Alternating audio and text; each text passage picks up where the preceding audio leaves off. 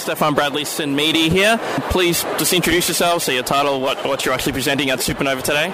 I'm Andrew Shaw, the writer of Cul-de-sac. And I'm Will Pleydon, I'm the illustrator of Cul-de-sac. What's Cul-de-sac? So it's a horror anthology graphic novel set in the 1950s. Uh, plays on the idea of you don't know what's going on behind closed doors with your neighbours.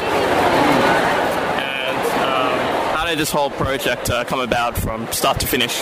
So Will and I worked on a story a few years ago, and we clicked as a team, and we sort of threw ideas back and forth, and it became the, uh, we both like horror, so we went with our horror anthology. And I suppose we felt too that you know we, we both had ideas and stories that could be told with you know with with our new medium of using watercolor paint and, and putting it in anthology format.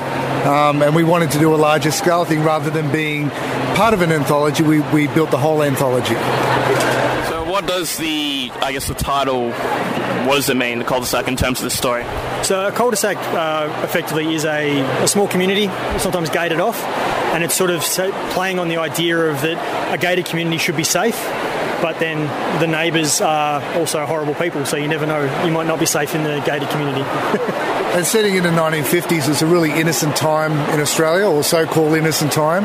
Um, and I suppose we, what we wanted was to have that um, very Twilight Zone esque sort of Hitchcock feel about things that, you know, it might not be obvious horror, as in like a slasher movie, but it's, it, I suppose there's, a, there's an element of, of disease when you go through the community and there's things that are not quite right. Um, that lead to greater things that are even worse. So it's the idea that, like Andrew said, there's this, you know, you might have the, the neighbour that mows their lawn every day, but there's something else to that that you don't always know until you pay attention. Yeah, and just behind you, I'm looking at this Luna Park uh, uh, artwork there, and I think it's great because Luna Park to me is go there once, enjoy yourself, never go again. Yeah. Not, not a fan, so I really appreciate it. But can you tell us like what, what's its role in the graphic novel?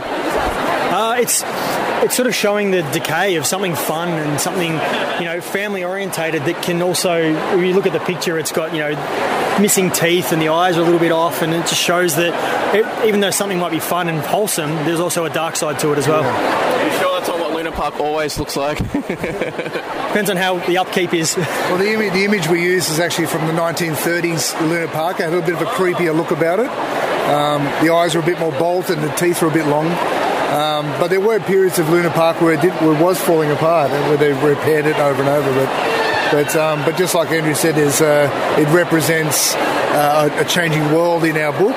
Um, and although we start in accurate 1950s Australia, it does take a twist to an alternative reality. So since you say anthology, most people will be wondering like, what's is how's it all is, is, there, is there a part where it all comes together? Yeah, yep. right at the end. All, all the stories collide at the end. Excellent. So, like, how long until you get your Netflix series on this? we're, we're, we're fielding offers as we speak. I'm kidding. I, I, we, we, would like offers, actually. While we're speaking. well, um, where can we...